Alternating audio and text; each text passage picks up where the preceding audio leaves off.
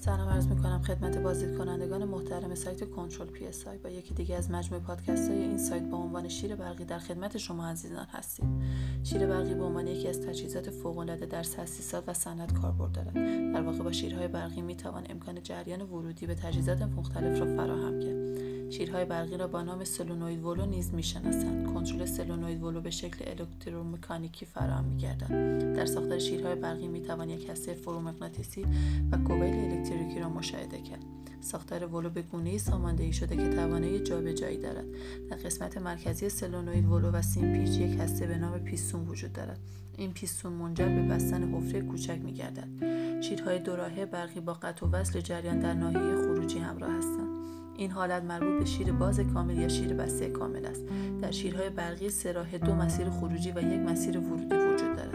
از این رو جریان ورودی برای خروج به یکی از دو مسیر هدایت میگردد.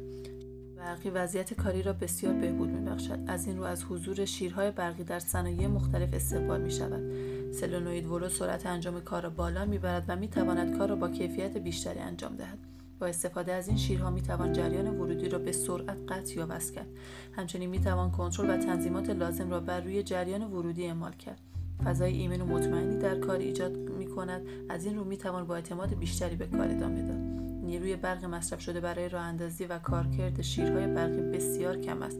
سلونوید ولو از انسجام و یک پارچگی در طراحی برخوردار بوده و قابلیت استفاده در طولانی مدت را دارد. از شیرهای برقی برای سیستم های قدرتمند هیدرولیکی و پنوماتیک استفاده می شود ماشین های لباسشویی و ظرفشویی صنایع پتروشیمی سیستم تهویه مطبوع سیستم های آبپاش اتومات و صنعتی و غیره از شیرهای برقی استفاده می کنند